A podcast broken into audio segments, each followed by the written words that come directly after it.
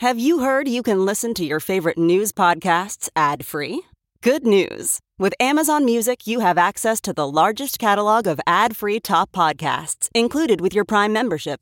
To start listening, download the Amazon Music app for free or go to amazon.com slash ad free news podcasts. That's amazon.com slash ad free news podcasts to catch up on the latest episodes without the ads. This episode is brought to you in part by Noom. Forget one size fits all diets. With Noom, you get a personalized weight loss plan that's tailored to your lifestyle. No food is off limits. Enjoy your favorites while discovering healthier habits. Noom's users love the flexible approach, blending psychology and biology to help you lose weight in a way that's sustainable for you. And great news for foodies. Noom just released the Noom Kitchen Cookbook with 100 delicious healthy recipes. Stay focused on what's important to you with Noom's psychology and biology based approach. Sign up for your trial today at Noom.com. That's N O O M.com. Grab your copy of The Noom Kitchen wherever books are sold. This is the John Fugelsang Podcast. This is Sirius XM Progress. Welcome. Happy Friday the 5th. We've gotten through the first week, almost, of 2024, and I'm so glad you're with us. This is Sirius XM Progress. Thank you, Dean Obeidallah, for being such a great live lead in. Thank you all the great programming on Sirius XM Progress all day that raises our game. My name's John Fugelsang. I come to you from New York City. So does our producer, Thea Harper. She's in Brooklyn. Our executive producer, Chris Hauselt, runs this beast out of the South Carolina Bureau. We are so glad y'all are with us tonight. 866 997 4748 will be our number for the next couple of hours. And we'd love to have you be part of our show. It's 866 997 Grit. We're going to be joined tonight uh, by some very special guests. Farai Chideya is going to be with us. She's the host of the terrific new podcast, January 6th, An American Story, which documents the role that people of color played in Congress's January 6th committee investigations. It's really cool. And turns out January 6th is far from over. We are still living through it. Every day is in the shadow of January 6th. Our number is 866 997 4748, and we'd love to hear from you. Uh, the big show, Sexy Liberal Tour with Stephanie Miller and Hal Sparks and Frangela and me, will be in San Francisco two weeks from tomorrow on the 20th uh, Saturday night. Please be there. Come on up to San Francisco. We're going out to LA next week, mm, the week after next, I guess. We will be in LA the whole week leading up to the big show in San Francisco and bringing some of our favorite Los Angeles journalists and comics uh, back into the Hollywood spaces for SiriusXM. Hope you'll be there with us. Uh, I think we're all set. It was a crazy day guys. I'm like trying to keep track of the news to be able to come here and act like I know what I'm doing. D- did y'all pay attention to the news today? Because it, it really didn't stop. And it was a crazy one. The Supreme Court said they will take up Donald Trump's appeal of Colorado's 2024 ballot decision. The oral arguments will begin on February 8th. The House Republicans are going to come back to session Tuesday in a very chaotic situation. They're only going to have eight session days before the first government shutdown deadline and their little tiny majority is about to get a lot tinier. Also, and we're going to be having some fun with this tonight, uh, longtime NRA chief and mass murder accomplice Wayne LaPierre resigned uh, just days before the start of the massive civil trial brought against the NRA by the state of New York. And uh, Letitia James is having a very busy January. She petitioned the judge to raise the penalty in Donald Trump's civil fraud trial to 370 million from 250 million. It's okay. He's a billionaire. He can afford it, right? Closing arguments in the summary judgment case will begin next week. Donald Trump is going to wind up destroying everything he inherited from both Barack Obama and his father. The economy added 216,000 jobs in December. Hiring picked up from a more muted pace in the fall. The FDA approved a plan that's going to allow Florida, of all places, to import cheaper prescription drugs from Canada. Well done, Florida. Thank you for being a leader in some way. I have said for many years, how do you call us a free market when we're not even allowed to buy the cheaper drugs from our neighbor? And a massive storm system is surging through the country that's going to bring the first real blast of winter to much of the eastern United States this weekend. The CDC reports a nearly 20% nationwide jump of influenza cases last week. That's on top of the record high RSV cases. And actor David Soul of Starsky and Hutch has left us at the age of 80. We are at 866 997 4748, 866 997 GRIT. Oh, and if you want to come see our show, uh, Saturday the 20th in San Francisco at the beautiful, stunning Herbst Theater. Uh, do, do me a favor, go to sexyliberal.com, and that's where you get everything you need. Okay, I think we're all set. Are we all set? We got the team all ready? Let's uh, let's have a show. Welcome to it. Happy birthday to Diane Keaton. She is 78 years old today. Uh, and happy birthday to Robert Duvall, who is 93 years old this date. I'm John Fugelsang we are at 866 997 4748 and taking your calls. Let's go to Sean in Cali. Sean, thank you so much for your patience on hold. Welcome. You're on progress. Hey, brother John. So, hello. You know, what? Are, can you hear me? I hope. Yes, I can. Yes. You know what's about to happen if we don't get our act together has happened before. So all of us are like the canary in the in the mine. You know, we are uh, telling people, look, you're about to kill yourselves if you don't figure this out and make sure you do the right thing. And, yeah. and, and in the past, I know everyone gets all political. Oh gosh, you're just a Democratic operative. Want that? You know, I get that, but you know, I mean, but that I get it. But what I'm saying is, look, this is now um, where we understand there is no. We don't want to be part of the false equivalency. There's yeah. no equivalency. This Not that I can see. I mean, we. I'll, I'll, I'll, I'll, I'll trash Democrats all day when it's fair. You know, you want to talk about not doing anything about corporate money in politics? Fine, I'll go after the Democrats for supporting the Iraq War, for all the you know regressive policies sure. that Clinton pushed. I'll do it all day. But we are Me way, too. way, way past the time when you can say these two parties are the same. I mean, it's not even close anymore. No, and and and that's it. Is that you know if you criticize but not demonize because we have our bad apples. Hello, Menendez. You need to go. I mean, hell, we threw out Al Franken. He didn't even touch her. You know, I was like, gosh, we have that much uh, principles and morals, yet we seem well, to kill ourselves. We seem to kill ourselves internally. I'm not. Saying, I mean, Demo- well, that, yeah. that is one of the differences. I mean, that's Donald Trump's a rapist, right?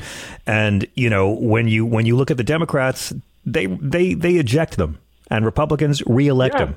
I mean, if you're a Democrat and you do something sexually untoward, chances are you yeah. are out. Katie Hill, Al Franken, John Edwards, Hello. Brock Adams, Eliot Spitzer, Kwame Kilpatrick, Jim McGreevey, uh, Bob Wise, uh, uh, Andrew Cuomo, Bob Filner, uh, ah, Anthony Anthony Weiner. I could do this all night.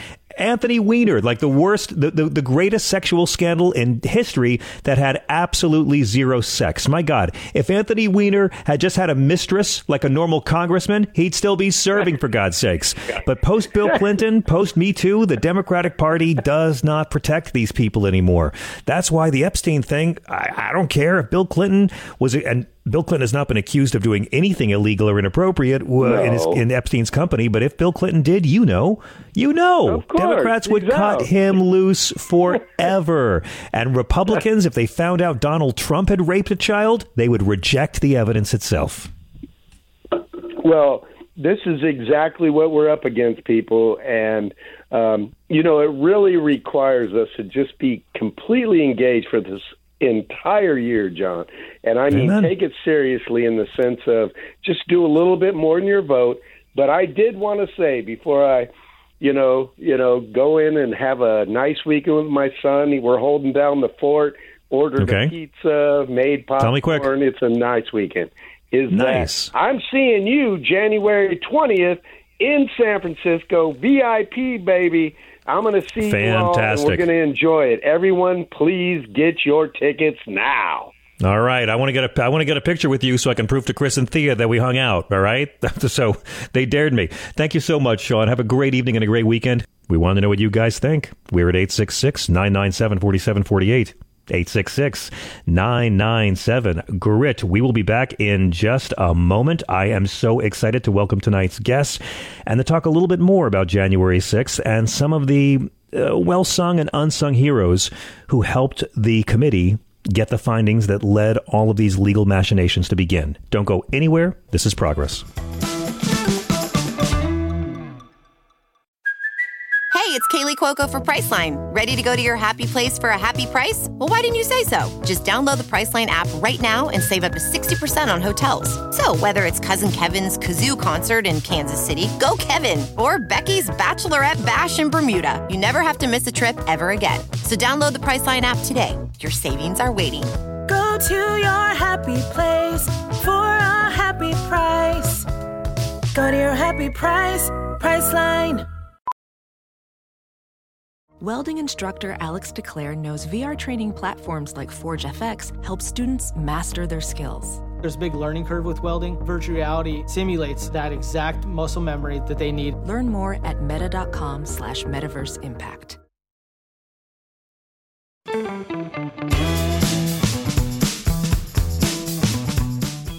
And welcome back. I'm John Fugelsang. We are at 866 997 4748. 866 997 GRIT. We will be broadcasting live from New York all next week, and then LA the week after that. Looking forward to having uh, some of our good friends in Los Angeles back in the Hollywood studios. Okay, I am so excited to welcome our next guest, especially on a day like this. I hope you're having a very happy and healthy and safe January 6th. But our next guest has been doing some real amazing work to get the word out about the actual facts of January 6th and who some of the unsung heroes were who actually helped not just bring the information to a greater American audience, but I am of the firm belief that if those hearings had not happened in the summer of 2022, we would not see the indictments we have seen in the last year. Farai Chideya is the creator and host of Our Body Politic, which is a terrific nationally syndicated public radio show, podcast, and insights brand centering on black women and all women of color seeking to build a better nation and world. Ms. Chideya is the author of six books, including The Episodic Career, How to Thrive at Work in the Age of Disruption. She has covered every presidential election from 1996 on. She's worked for CNN, ABC, NPR, 538, been on many other networks. Now, Our Body Politic has just released an essential six episode special podcast series on the January 6th insurrection and the investigation. It's called January 6th, An American Story. It is a limited series podcast, only six episodes, and it focuses in on the stories of seven January 6th investigators and writers to explain how the inner workings of the committee were shaped by deep rifts over the role that racist and Christian nationalist movements played in the insurrection. It is a great pleasure to welcome Farai Chideya to SiriusXM. John, with an introduction like that, you make me think I have a career. well, I know the feeling. The nice thing about working in uh, radio is we only get to book the guests we really want to have, as opposed to TV, oh, where I've got to put so on a much. fake smile all the time for people. I, I love what you're doing, and um, I'm very inspired by it. I'm still so grateful to the January 6th committee. I don't think we would be seeing these indictments without their work. You wouldn't. Uh, was this an idea that had to be fulfilled? What was the origin of January 6th, an American story? How did this particular take on this dynamic come to be? I have been covering domestic violent extremism since I was interviewing Klan members at the age of 25 in a uh, snowy park and ride lot my friend Thomas came with me. I was like, Thomas, I'm going to go interview some Klan members. Can you roll with me? He's like, they don't like race mixing, but of course, you're my dog. I will roll with you. So we were like, there'd been a blizzard. It was um, a, a, grand wizard and two people from his klavern.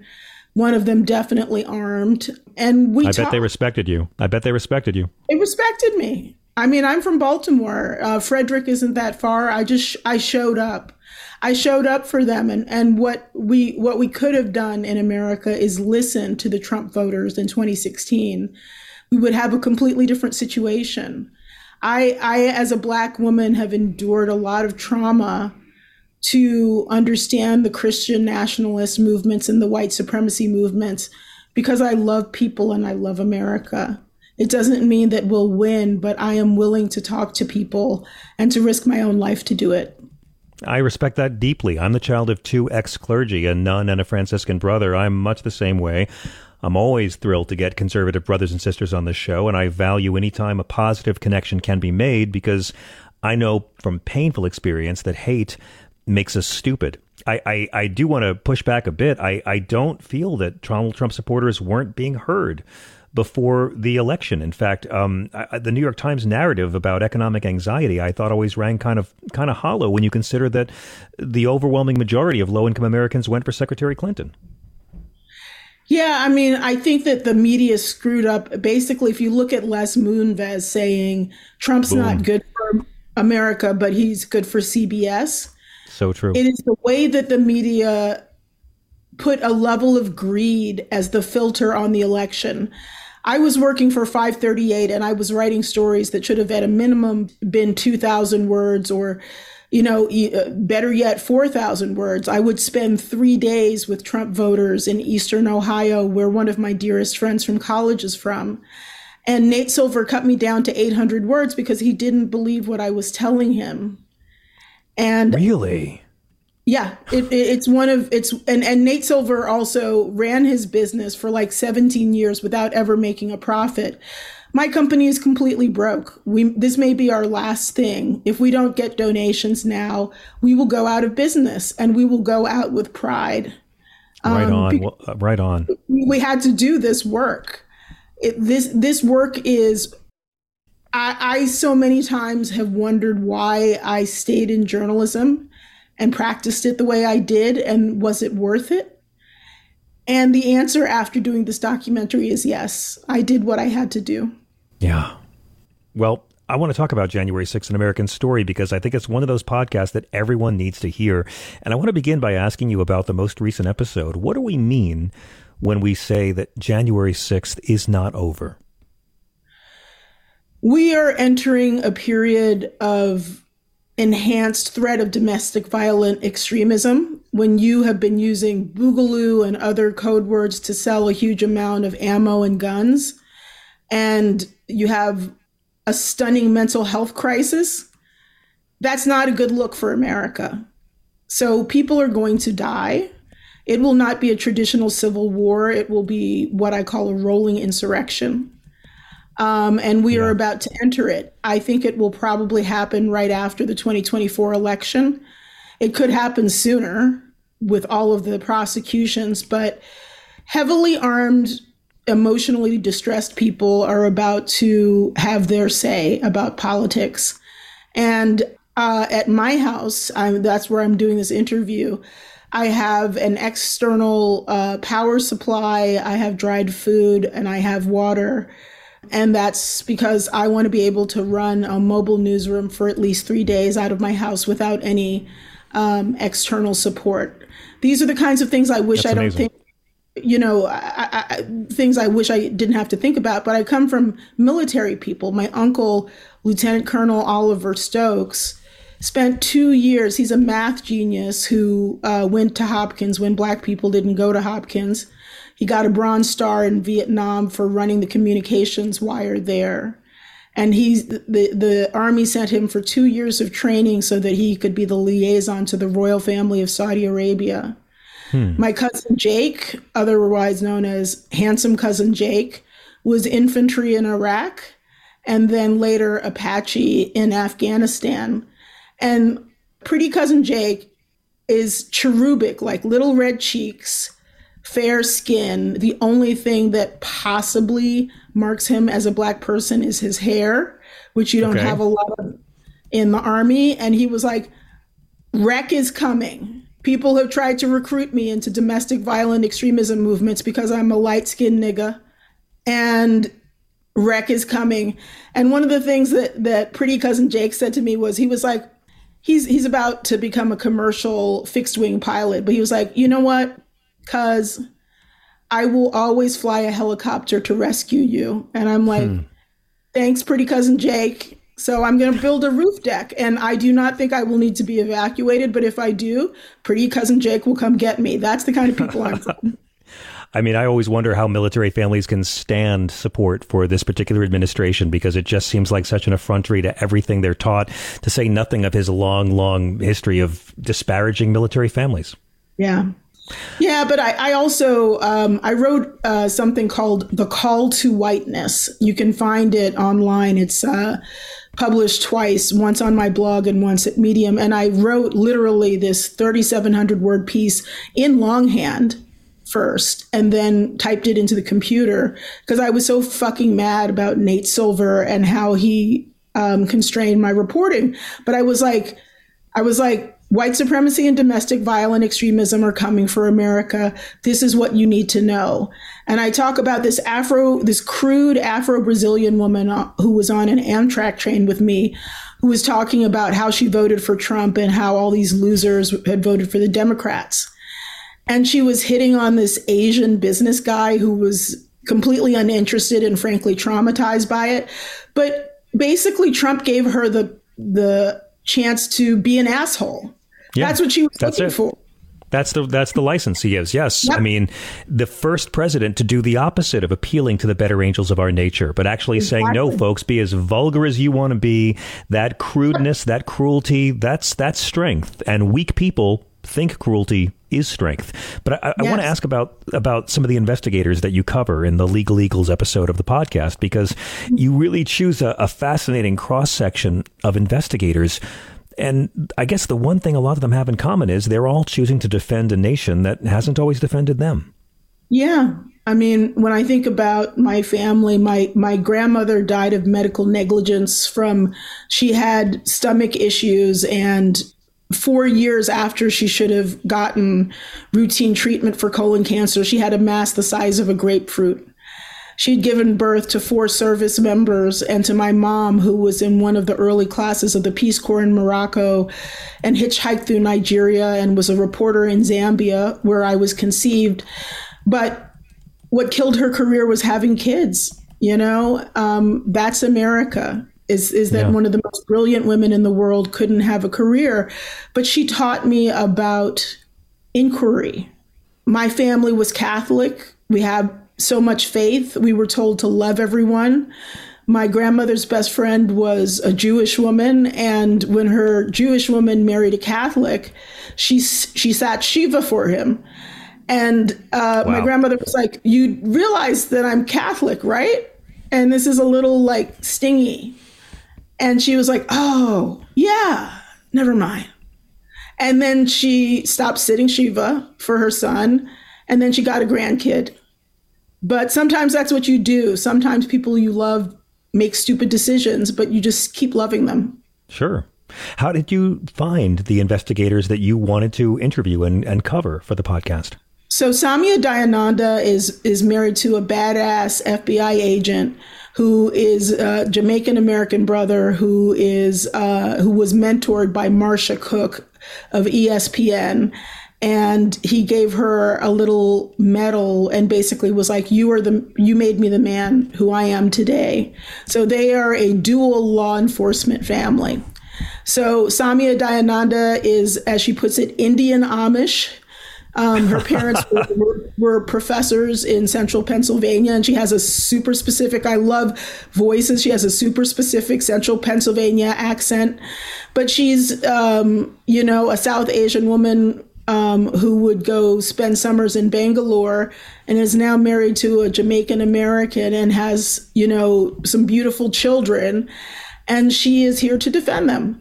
And through mm. her, everyone else, including Candyce Phoenix, who really is the most divine creature. She is she's the next um, Thurgood Marshall if she wants to be, but she's also exhausted. Like Jamie Raskin was like, she should be on the Supreme Court. I was like, I know. And and Candyce was like, I think I'm more of a policy person.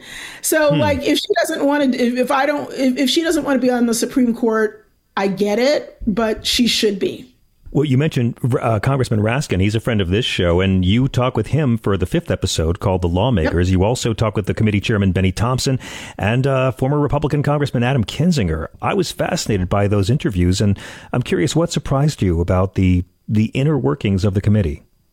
Kinzinger's story was I mean, this man fears for his life every day because of decisions he made. He brought a gun to the Capitol on January 6th because he knew what was going to go down. He's a, a former service member. And, um, you know, at this point, you know, people who he served with are, are, are basically like, you're a traitor, I will take you out. Yeah. So when we were trying to do this interview with him, but um, he wouldn't tell us where we were doing the interview. Like we had a network TV crew. We were like, we need a location. And he didn't give it to us until the last minute because people are trying to kill him. and one of the the most telling uh, things in the documentary is I mentioned Soumya Dayananda. Yes. The the black nannies in the congressional daycare refused to go work on January 6th. They were like, shit is going to go down. If you want really? to know what's happening in America, ask a West Indian woman. that I mean, they knew it was happening. You know, I mean, oh, absolutely but but that's that's the kind of interviews that I think really give us a sense of what was going on behind the scenes that we didn't get from watching the whole miniseries on C-SPAN. I mean, you talked to a homicide prosecutor, two judge advocate generals, uh, military prosecutors. You called them the dream team inside the dream team. And it yeah. seems like for all the content we saw, there were a lot of narratives that some of the investigators would have preferred make their way to the forefront of the uh, committee's televised hearings. There's a whole body of work called the Book of Purple. It exists on um, Just Security, which is like yep. a legal wonk website, but there are 52 different documents that are all robust, written by people like former uh, New Jersey Governor Christine Todd Whitman, mm-hmm. all saying the house is about to be on fire. You might want to get some water. And this was material that did not make it into the report because Liz Cheney didn't want it in the report. Really? And Benny Thompson, who was who who was and is an incredible leader, was like, I have to choose country over, you know, what I normally would do. He he knew that the Book of Purple was essential, but he also knew that Liz Cheney was the only thing that was landing the plane. These are the yeah. kinds of, of decisions people had to make. Now, the Book of Purple, my understanding is it's it's more than 50 different testimonies that argue that you can't talk about January 6th without bringing in historical perspectives on white supremacy. Yes. And when I look at that investigation that day, what I saw was a man who gained the White House, launched his political career on a racist smear against the first black president, who was trying to throw out the votes of primarily African American voters in Pennsylvania and Arizona that day whose supporters carried Confederate flags into a capital that was once built by slaves. Yep. And we're all supposed to believe that this had nothing to do with racism. Yeah, I mean, it, it's fascinating. Kinzinger, who I respect so much, just wouldn't get into the racial narrative. But Chairman Thompson led the hearings by saying basically, like, this country has been trying to kill me my whole life. Let me explain why this is important to you and your children. He grew up in uh, a, a little town of less than 500 people where they had absolutely no services. You know, it was a majority black town, but it was white run. The schools had no gym, no art supplies, no nothing. Basically, it was a one room schoolhouse where dedicated people, you know, taught children, but there was nothing for them. And yeah. so he ran for alderman and later for mayor and won. And the police chief was a good guy, but he said, I have to resign because basically I will be killed if I remain the police chief. And he's like, God bless. And that's the kind of thing. So that Chairman Thompson has seen it. Yeah. Your your second episode is called 187 minutes. And yep. most of us know what that refers to. And it really brings people behind the scenes to show what went into the investigation and how the case was built against Donald Trump. And it's really about why they felt it was so important to present the case to the American public in these nationally televised hearings. What did you learn about the inner machinations behind bringing this massive enterprise to broadcast? So, one of the things that came out is that basically all of this you know, it's a follow the money situation. So Temidayo Aganga Williams is a financial crimes dude, and he found out that the Trump administration was making they made like 250 million dollars off of bringing you know like talking about you know the the stolen election. They knew mm-hmm. it was a lie. They knew it would incite people but it was filling the coffers. So first of all it's a financial play. Secondly it's a misreading of the first amendment. The first amendment protects peaceful speech. This was not peaceful speech. This was a plan to kill people you Absolutely know? right. Yeah. Um, and, and, and we had a party last night, and uh, Sergeant Aquilino Gonell came. He's like a Dominican, a foul mouthed Dominican brother who we have to bleep for public radio. But he was like, it was Game of Thrones up in there. He he was like, it was hand to hand combat.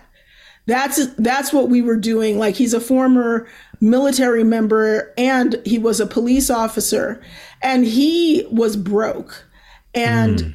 The, the wife, uh, I mean, fiance of Officer Brian Sicknick, gave him money so that he could get treatment for his PTSD because wow. our government was not resourcing him.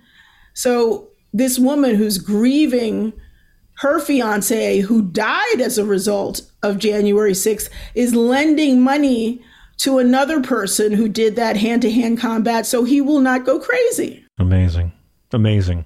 And it's the stories like that. I mean, it's a terrific series for for Ayatollah. Um, the series once again is called January sixth: An American Story, and it really shows what went into the committee's work beyond what made it into the final report, and really shows a lot of insights about the threat of extremism, the implications for the future of our democracy, and how January 6th is still happening all around us. Farai Chideya, it's such a pleasure having you on the show. Thank you for making this excellent series.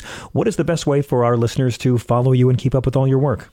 Yep, go to ourbodypolitic.com and we truly are broke. And I and I'm not worried about it. I mean, one of the things my grandmother was a woman of great faith and if we are fated to continue, we will. And if not, we're good with it because we did what we tried to for democracy. Right on. Thank you so much for joining us. Really a pleasure. And thanks for this excellent podcast. We have to take a very quick break. We will be right back with your calls on SiriusXM. We're at 866 997 4748.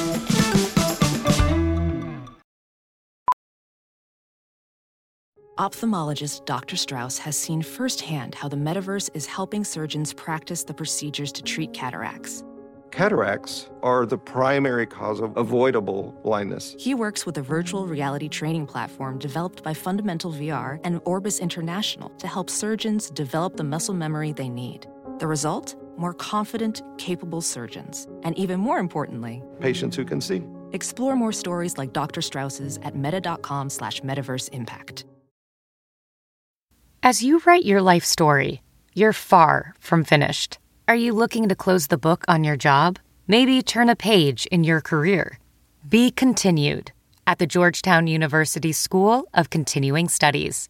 Our professional master's degrees and certificates are designed to meet you where you are and take you where you want to go. At Georgetown SCS, the learning never stops, and neither do you. Write your next chapter be continued at scs.georgetown.edu slash podcast.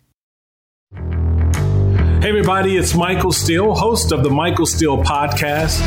Each week, I discuss key political and cultural issues joined by America's leading activists, experts, and academics for conversations that transcend political boundaries. And that's the point. I want you to join me as we work through real solutions, have honest conversations, just keeping it real and having a little fun on the side. So listen to the Michael Steele Podcast on Spotify, Apple Podcasts, Spreaker, or wherever you get your podcast on, because you know I love it when you do.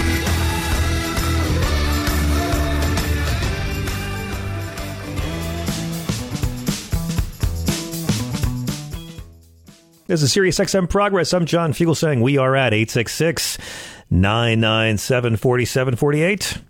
That is 866 997 GRIT. I know you just want to hear about the Jeffrey Epstein list. Not much to tell just yet, uh, except David Copperfield was there doing magic tricks. But um, like Bill Clinton uh, and everybody else on the list, uh, he has not been accused of any wrongdoing just yet. We'll let you know as soon as we hear anything interesting. It, I mean, there's plenty interesting in there. Let's just say, uh, from what we've heard so far, uh, Alan Dershowitz is going to have a tougher time getting a table in a restaurant in in, uh, in the Cape. What do you say, Chris? Some shocking names on there. I thought Robert Oppenheimer, Howard Hughes, Walt Disney, those. Fatty Arbuckle's yeah. on there. Donnie Most, yeah, no, none of the Jimmy Kimmel. If you want to get sued, no. Um, Guy from but we did learn that Epstein allegedly forced a minor to uh, have sex with Alan Dershowitz, which is to say, to be raped by Alan Dershowitz because she was a minor, and um, we know that Dershowitz played a big role in that deal in Florida. He, he, he became Trump's impeachment attorney, but he was accused of raping this Jane Doe number three on multiple occasions while she was a minor. He also played a very significant role in negotiating Jeffrey Epstein's non prosecution agreement after his arrest. And of course, you know, the one who negotiated to get Epstein off the hook was uh, Donald Trump's labor secretary, Alex Acosta. In other words, Bill Clinton, Bill Clinton, Bill Clinton. That's pretty much what you'll be hearing. And Prince Andrew, uh, not looking good. not looking good. I need someone saner than me and smarter than me and more moral than me. And it's not hard to find, but one of my favorites is here. Dr. Tracy Pearson is a legal analyst and consultant you've seen on TV and heard in radio and podcasts. She's been in Forbes and Fast Company, the New York Post, Cheddar News, and News Nation. We have hit the lotto that we get her on the show. Dr. Pearson, it's so good to have you back and a happy new year to you. New Year to you, and she who is chaos has arrived. it's great to see you. Now, I say that ironically because you are one of the most organized people I have, and you've had some really, really great takes over the entire break. I want to thank you for keeping me sane during the Christmas break uh, when social media was a, a little too insane. Of course, we're having this conversation a day after Claudine Gay has resigned as the president of Harvard. She will now be known as the shortest serving president of Harvard. She's still going to be on the faculty. Uh, you looked into the complaint, and my understanding is these complaints were not written by anybody who goes to Harvard or has anything to do with the actual university.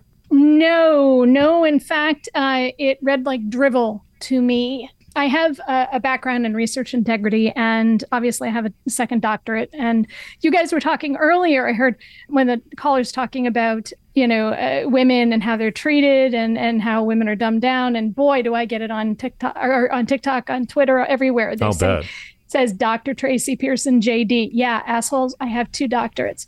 But in any event, um, but you only and, got those doctorates because of DEI, right? That's that's my other favorite thing. Everything is totally, DEI. Yeah, had nothing to do with my qualifications at all or my skills but uh, as I, I, will demonstrate too.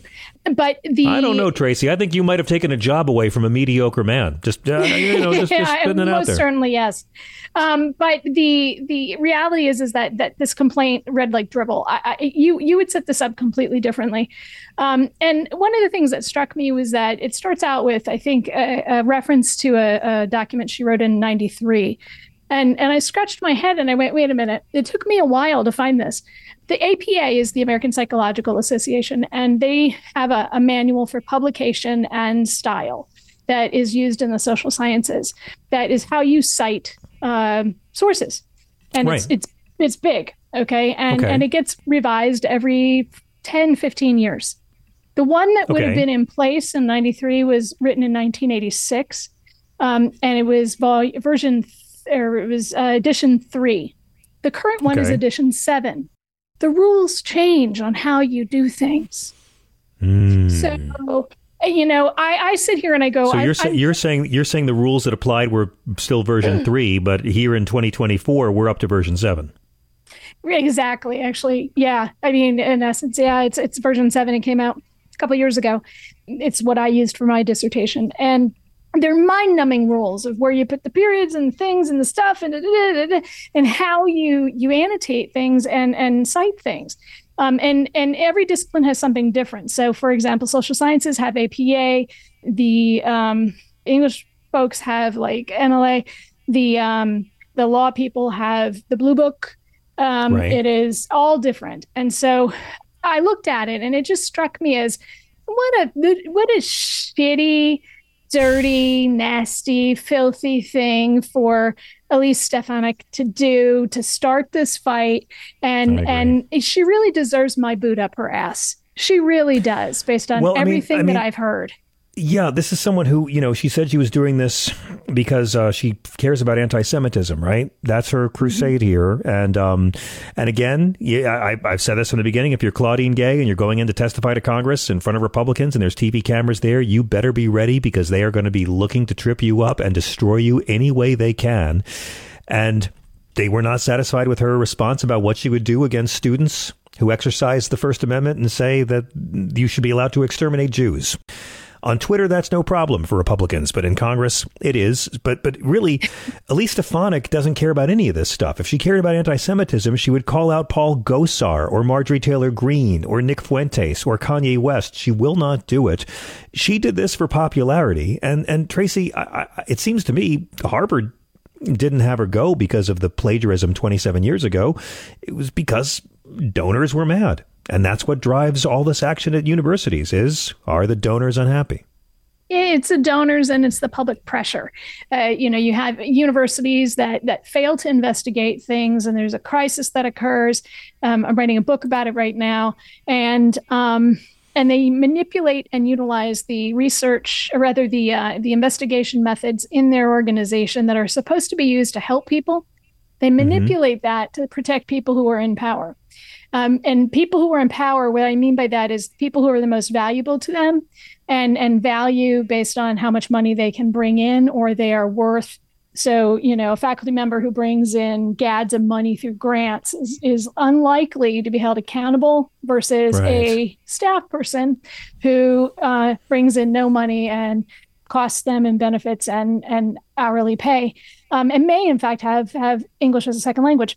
So I think that you know, there's a there's a uh, when I heard these answers, the answers were the correct answers in Congress. They were the correct legal answers, and and for Elise Stefanik to to to take them to task for sounding too legal, she's an asshole. I mean, I could pound the table over this for hours because she knew full fucking well. Yeah, she doesn't care. Do she that. doesn't mean any of it, but she doesn't mean she, any of it. I mean, like this, this woman has. She, traded her traded her public service, traded her credibility, traded what came with the Harvard degree for blind obedience to Donald Trump. She doesn't care. She's fundraising off of this. Literally, she's sending out fundraising emails off of this, and I don't think we should be surprised. They, they they're not going to do anything to improve the lives of Republican people. This this no. helped no one. This made no one's life better. No, and in fact, if you think about it, she went to Harvard, right? So um, when Harvard gets their ass nailed, because if if Claudine Gay had given the answer she wanted, which was yes, yes, that fact pattern you just gave me is absolutely something that's against our policy, even though there are pending investigations right now because of conduct uh, allegedly committed by people on campus. Um, right. And so she would have compromised those investigations. You better believe that Elise Stefanik would have been up Harvard's ass over the fact that they had gotten themselves in a sling over the fact that that they answered that question the way she right. wanted. The fact is, is that she doesn't care. She was nowhere on Me Too. She was she's best buddies Correct. with Trump, who I just read a document uh, out of that Epstein stuff where he he is he he forcibly rapes three teenagers. Who does? Dershowitz? Trump. Oh, Trump in the document yeah. that went out tonight? There's a yes, there's a pleading. And um, I've I've read a couple pages of it. I was sitting here listening to you and reading the pages, and so there are, are, are a number of instances in this document where where he has tied a girl to the bed where he forced two uh, girls to engage in a lesbian sex, sex, act for his own gratification and uh, threw money at another girl in case she got pregnant because he want she wanted him to wear a condom and he wouldn't and, but these are not so, these are not new these are not new stories. I've heard the I've heard that story before, and I, I don't. The stories are out there, but the pleadings are stark. They're so stark and disgusting and and vomit inducing. And so, where is this woman on on on Donald Trump and all these other assholes. She's nowhere. Yeah. What she is is she's throwing another woman under the bus for nothing. And that is disgusting. I take hmm. issue with women who shit all over other women to gain notoriety or power. Yeah. Well, I mean, no surprise there. Elise Stefanik thinks that women should go to jail if they terminate pregnancies. So, you know, Ugh. I, I anyway, not that was completely shocked. Well, I thank you for it. I think you're exactly right, you know, and, and you're right about the fact that she wasn't there for me too. And again, Donald Trump had a Jew hater who has called for the execution of non Christians to his house for Thanksgiving dinner. And Elise Stefanik couldn't be bothered to criticize that. You're you're right. It's just it's just all performative bullshit. It helps no one's life. And the best part about it is I, I don't think it's going to help Elise Stefanik and her career at all. It'll be forgotten by mm-hmm. next week. Let's go to the phones. Yes. We have a bunch of people who want to call in and say hi. Our number is 866 997 4748. Uh, let's go to Brian in Oregon. Brian, thank you so much for waiting on hold. You're on with Dr. Uh, hi, Tracy. John. Hi, uh, Hey, Tracy. Brian. Hey. Good to hear you. Uh, you're uh, riled up. I don't think I've heard you curse so much. Well, I don't. Oh, I'm I'm I'm fit to be tied, buddy. To me, it's like morning language, you know. Nice. oh, I do when I'm not on air. John knows this. I do when I'm not on air. Well, Yes. just, I think it's, you got great cause to. curse. Yeah. I mean, the, the obscenity of it all. And by the way, with, with now it's in the in whatever the pleading is or whatever uh, about Trump tying up women on a bed or something in a lesbian sex act so he could watch. Doesn't that sound like Russia? Um, well, I mean, And the Steele Sorta. Yeah, sort of. Yeah. Yeah, I don't think that's in the document that came out tonight, though. I what what I've read that w- was in the document tonight was that someone testified that uh, she had never given a massage to Donald Trump and she'd never been ordered to have sex with Donald Trump. But I, I didn't hear that this stuff was in, was included in the the new list that just came out. I'll send it to you, or I'll, or I'll Please do. it. It's it's like 900 pages of Right stuff. Wow. So yeah. Wow. That's about Okay. like uh, Project 25, 2025. What about 900 it? pages. 900 pages. Oh yes, but sure. Project Twenty Twenty Five scares me more than Jeffrey Epstein. But go on. Oh, me too. Me too. That's it's all well for an outside observer. It's all seems to be in the past. But I hope these people. Well, they can't sue him. He's dead. But anyways, John, I I hate to say this, but I, you, you I, I think had almost verbatim the same talk with a guy Mike from uh, Pennsylvania last year. Tell me I'm probably the only one that remembers that. what happened. It was oh, same thing, same exact call about abortion, and uh, yeah, the guy's got a really distinct voice. He reminds me of uh, Archie Bunker. Oh, you're saying the same exact guy, Dr. Tracy. We had a conservative I Christian listened. I heard. on. I heard. Oh yeah, I heard. He was very I'm proud of entertaining. you. I love those was very guys. proud of you. Yeah, John, you, you were you were right to script as, as you were a year ago. I thought What do you was mean? Having a, I thought I was having a, like a an aneurysm or something.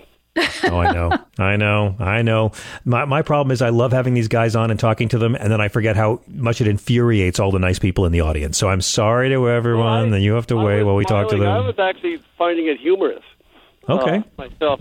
But uh, uh, another thought on my head, uh, on my head, in my head, is uh, that I think Biden should go to Planned Parenthood clinics.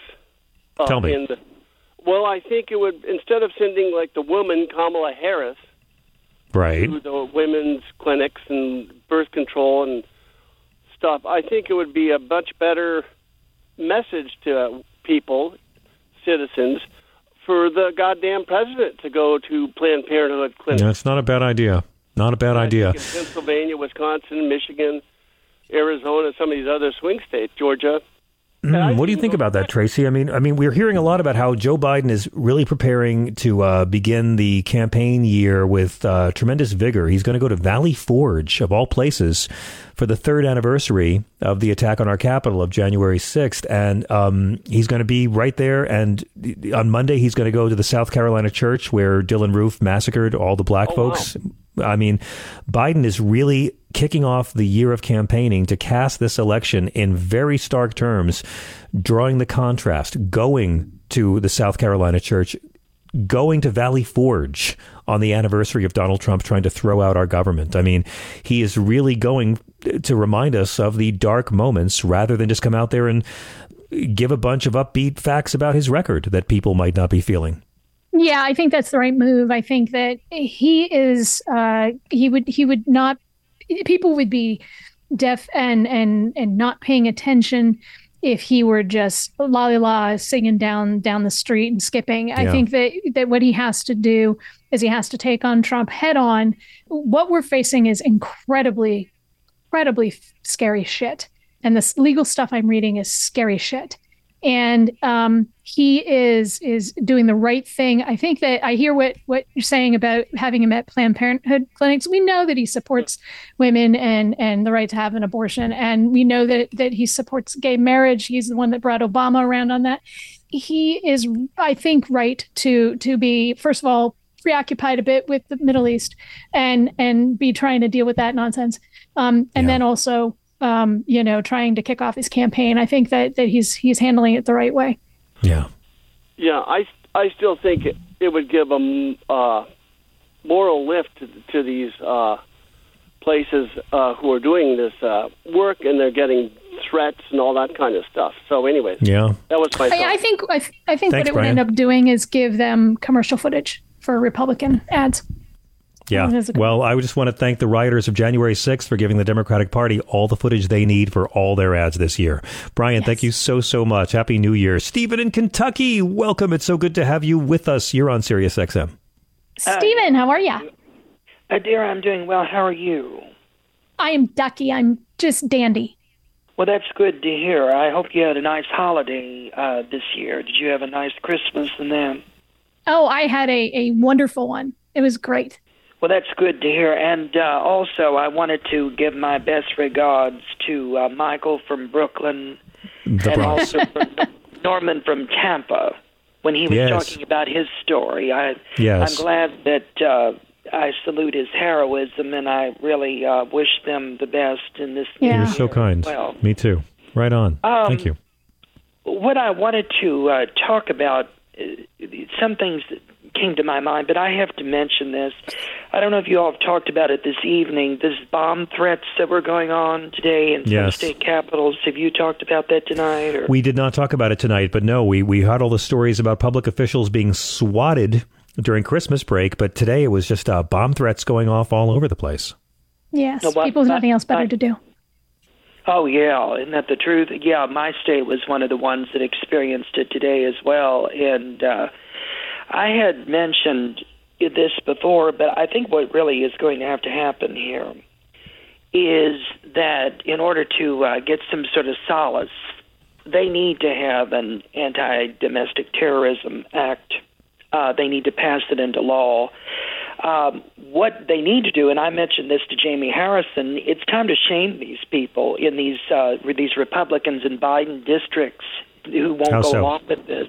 Really, so? start publicizing them, and let's see how they like it. Because to me, that is how you have to do this. This is ridiculous when we have to worry about not only state capitals but schools and uh, churches and you have to worry about movie theaters hospitals all these different places. You know people need to feel a sense of security again. They do and they sure as hell don't feel it. And we all know what this comes back to the source of it obviously. And it's not going to get any better until um, he's prosecuted and thrown in the slammer with the rest of the garbage. But i also wanted to mention this miscarriage in ohio. Yes. This woman who's being uh, harassed. You know, it really is interesting to me that these individuals have nothing better to do with their time. This woman endured a miscarriage. I don't know who the hell decided, who has nothing better to do with their lives, but to report on this woman. You know, she went through a traumatic ordeal, and she's having to. And she was sent home sent home right twice. now. Sent home twice by the hospital where she tried to get care. Don't leave that part out. Oh, it's terrible. It's it's unconscionable. It is, and you know, this brings home. We just had this other case in Texas where this woman is uh, the government seems to be engaged in this Handmaid's Tale come to life, where Yes. You know th- that it's okay to sit there. I hate to, I hate to break it to them, but if it weren't for women to begin with, we would not have life. That's why they call it Mother Goddess. Look well, at that's you. why they call You're it right. Earth Mother. Yes. Because the the fact is, you know, without you can't have one without the other.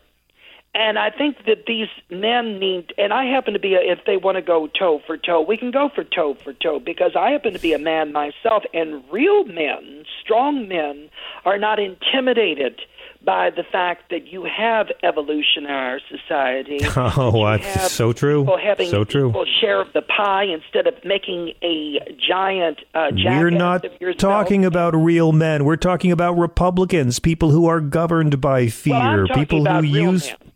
Ah, well, Well, I'm not talking Tracy, let me them. I'm talking let me let me bring in Dr. Pearson into know how to this. Yeah, no, I, I think that at the core of what's happening here, you talk about Ohio, you talk about Texas. What you're talking about is um, people who are who are are also responding to fear. You have doctors that are too afraid to perform the procedures and stand up and deal with the problem if if they should get confronted with an allegation. You have Ohio with somebody reporting it, thinking that, and I think I'll give them the benefit of the doubt. They're reporting it because they don't want their ass in a sling should yeah. should something come around. And so, really, everybody is responding to fear in response to these idiots um, in government that want to control people's bodies and their destinies. So true immigration Stephen? too because you know I love how the Republicans love to invoke immigration. Let's talk about immigration. I talked to Mike Johnson's office about this. Let's talk about how it is that they always scapegoat the southern border and they never are interested in the northern and southern borders. You want borders They're never interested in the majority. Stephen, the majority of undocumented immigrants are people who didn't cross the border. They overstayed their visa and stuck around well, and Republicans are. will never talk about the majority well, of illegals. Because, you know I've talked mm. as I've they said. They won't. They want. They need to sell fear. You know what? The fact Brown is, people at the border. 9/11 came in through Canada. They did not come yes. in through Mexico. And number that, two, I know, but that's not the Republican agenda. Facts don't matter. They've got to scare white people, and they have nothing to offer them to make their lives better. So that's well, I it. hope they enjoy their 15 minutes of shame because I'm going to tell you. I said this on Michelangelo Signorile's show today. I what? prognosticated Democratic landslide down the. I really do. I think that's what's going to happen. I've been talking with people too, as of recent and I think people are tired of this bullshit. I well, think we, most of us want stability again. Most of I us agree. want stability, and I tell you what, I'd like to see them try to tell me what I can and can't read because I have a few words for them. I'd myself. like to see that happen as well. I'd be thrilled to see them try and fuck with you that way, Stephen. Listen, thank oh, you so much for the call. I tell you I, what, they they really want to fuck with me, I will consider a run for office, and I have a big mouth. I do, and if they think Donald Trump is a drama queen, wait till they get a load of me. I have right. credentials as an actor. Listen, I want to say to you, if you choose to run for office, you let me know, and I promise you. I will get Chris Housel to donate a lot of money to your campaign. Okay, I'll do it in his name right now. I'll commit to it right now, and we can work out the specifics later. We'll double on. down on it, Stephen. Thank you so much for the call, Stephen. It's great to hear from you. 866 997 4748. Uh, Dr. Tracy, uh, but, mm-hmm. but I want to ask you briefly about Donald Trump and immunity because I don't think this is going to go anywhere. But he's really trying to make this legal argument that he is immune from any crime he may have committed while in the White House. And I, when I was actually reading about the arguments his lawyers are making in this insurrection case to Colorado, saying that the president as an officer. He's the, the actual the actual oath of office requires that he will preserve, protect, and defend the Constitution, but not follow it. That's the argument they're making in court. Oh yes, um, it's based on a case called Marbury v. Madison. If you think that what is happening today with the Supreme Court is is crazy, the precursor for it was Marbury v. Madison, which was is the first case that you learn when you uh, take constitutional law in law school. And um, you know there was hotly uh, contested presidential election in 1800s um, between John Adams, Jefferson, and mm-hmm. Burr. And um, Jefferson and, and, Adams were political rivals. Adams lost, Jefferson won. Um, in the last minute, Adams pushed through a bunch of uh, political appointments. Um, and outgoing Secretary of State John Marshall, um, he uh, could not deliver on all those appointments. And so um, the new Secretary of State, James Madison, comes in. Jefferson tells Madison not to deliver the remaining um, commissions, and one of the commissions belonged to a guy named William Marbury. The reason why why this is important and those facts are important is because John Marshall was the Chief Justice of the Supreme Court at the time when this case comes flying up uh, to to the court, um, where Marbury is trying to enforce his commission. And right. what the court comes down and says is that when it's a discretionary act, you have absolutely no right to relief in the court. It's a political issue. When it's a ministerial act, when it's something that is guaranteed by law, uh, it's a it's a obligation by law, then right. it's something that you can seek relief from. Ultimately, what they there's some other reasons for why the court makes the decision that it does, but Marbury can't get his judicial commission. Okay. So, okay. understanding that, Trump misquotes the entire freaking case and says that this case stands for the idea that the president cannot be questioned.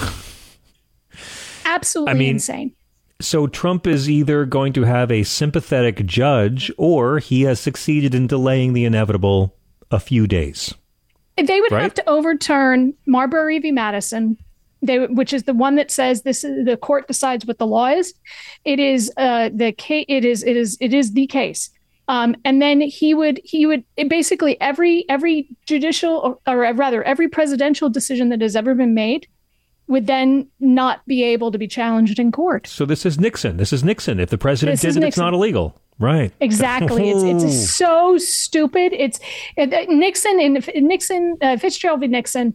There was a case where Fitzgerald gets fired because he testifies in front of Congress, and the court holds that he um, he has no right to re, to recover because the president has civil immunity for official actions. That's not this. Well, Tracy, I just want to say it's true. If the president does it, it's not a crime. Donald Trump has full immunity, and we have to put Joe Biden in jail for things he might have done before he was president. This is the logic we are faced with every day. We got to take a quick break. Can you stay with us, doctor, until after the break? I got a few more things I want to tug on your Absolutely. coat about. We'll be right back. Our number is 866 997 4748. I'm just getting warmed up here. We'll be right back. It's progress. I normally find bras to be so uncomfortable and constricting, but Skims has changed that. You know I love Skims underwear, so I finally tried their bras, and Skims has delivered again. Skims bras are worth the hype for the amazing shape and support they give, but what I wasn't expecting was how comfortable they are too. I've tried so many bras in the past, and the main issue that I have is that they weren't supportive enough, to the point where they felt slouchy. I love my Skims wireless form bra because it's so comfortable and supportive. The older I get, the more I care about actually being comfortable in what I wear every day. And with my wireless form bra, I no longer have to sacrifice my comfort for the support I need. Shop Skims bras at skims.com, now available in 62 sizes, 30A to 46H. Plus, get free shipping on all orders over $75. If you haven't yet, be sure to let them know we sent you. After you place your order, select podcast in the survey and select our show in the drop down menu that follows.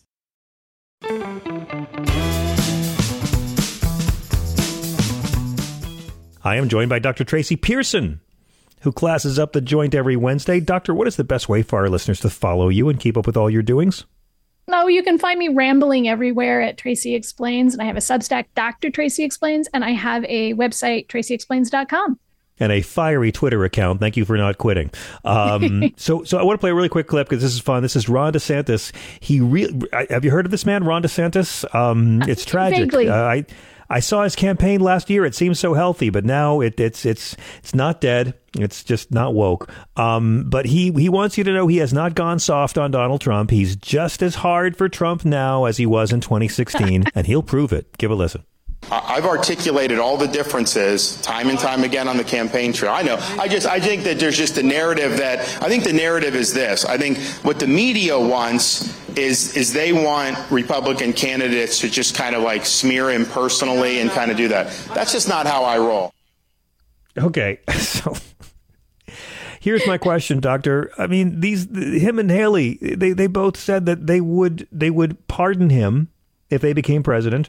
They're behind him by double digits still, and they've both said they would vote for him if he was the nominee. So when you're this far behind, wh- wh- why are they even staying in the race? They're all just waiting to see if he becomes roadkill from one of these cases, right? That's it. They they're all auditioning to for his vice presidential pick. I mean, I, the folks on on you know in the audience couldn't see him. He actually was on his knees with his his paws up, and he was like drooling when he said that because he absolutely is is somebody who is kissing Donald Trump's butt, just like Haley Yeah. is. Yeah. But I think Haley seems to be nakedly auditioning for a vice president slot, which is strange because she uh, is hated by Donald Trump and he is brutally, brutally abusing her. But I think, you know, it's not the craziest idea. If she can manage to get the mainstream media to have the kind of kid gloves they have right now, she'd be a good running mate for him. Hey, look, he, brutally abused Mike Pence too. You know, so I, I'm not going to Well, he take brutally, that as an he brutally indication. abused Mike Pence after he was VP. He's brutally abusing Nikki Haley after she's been his, you know, UN secretary. But I mean, but but I certainly think that Donald Trump would have her as his running mate if he thought that would help him win. I, I think she would too. would I don't think they believe in anything but power. Yeah, I think he he's afraid of women. I think that he, he if anything, he's going to pick DeSantis, and I'm I'm just throwing punches here because I think that he is he is generally afraid of women and and doesn't want anybody any woman to have any sort of control over him. That's what I've always said. Donald Trump is only afraid of two things in the entire world a strong woman and a strong wind. Dr. Tracy Pearson, it is so nice having you with us. Thank you so much for joining us on the show. Next week we'll talk about the Epstein list, all right? We'll have more more filled out information by then. I want to thank all of our guests tonight and thank you as always to the most dangerous production team in all of broadcasting, Chris Hauselt in the South and the great Thea Harper in the borough of Brooklyn. I'm John Fugelsang. Thank you guys so much for being with us tonight. Keep it tuned to Progress. We will see you on stage in San Francisco on Saturday, the 20th, for the Sexy Liberal Comedy Tour. Peace.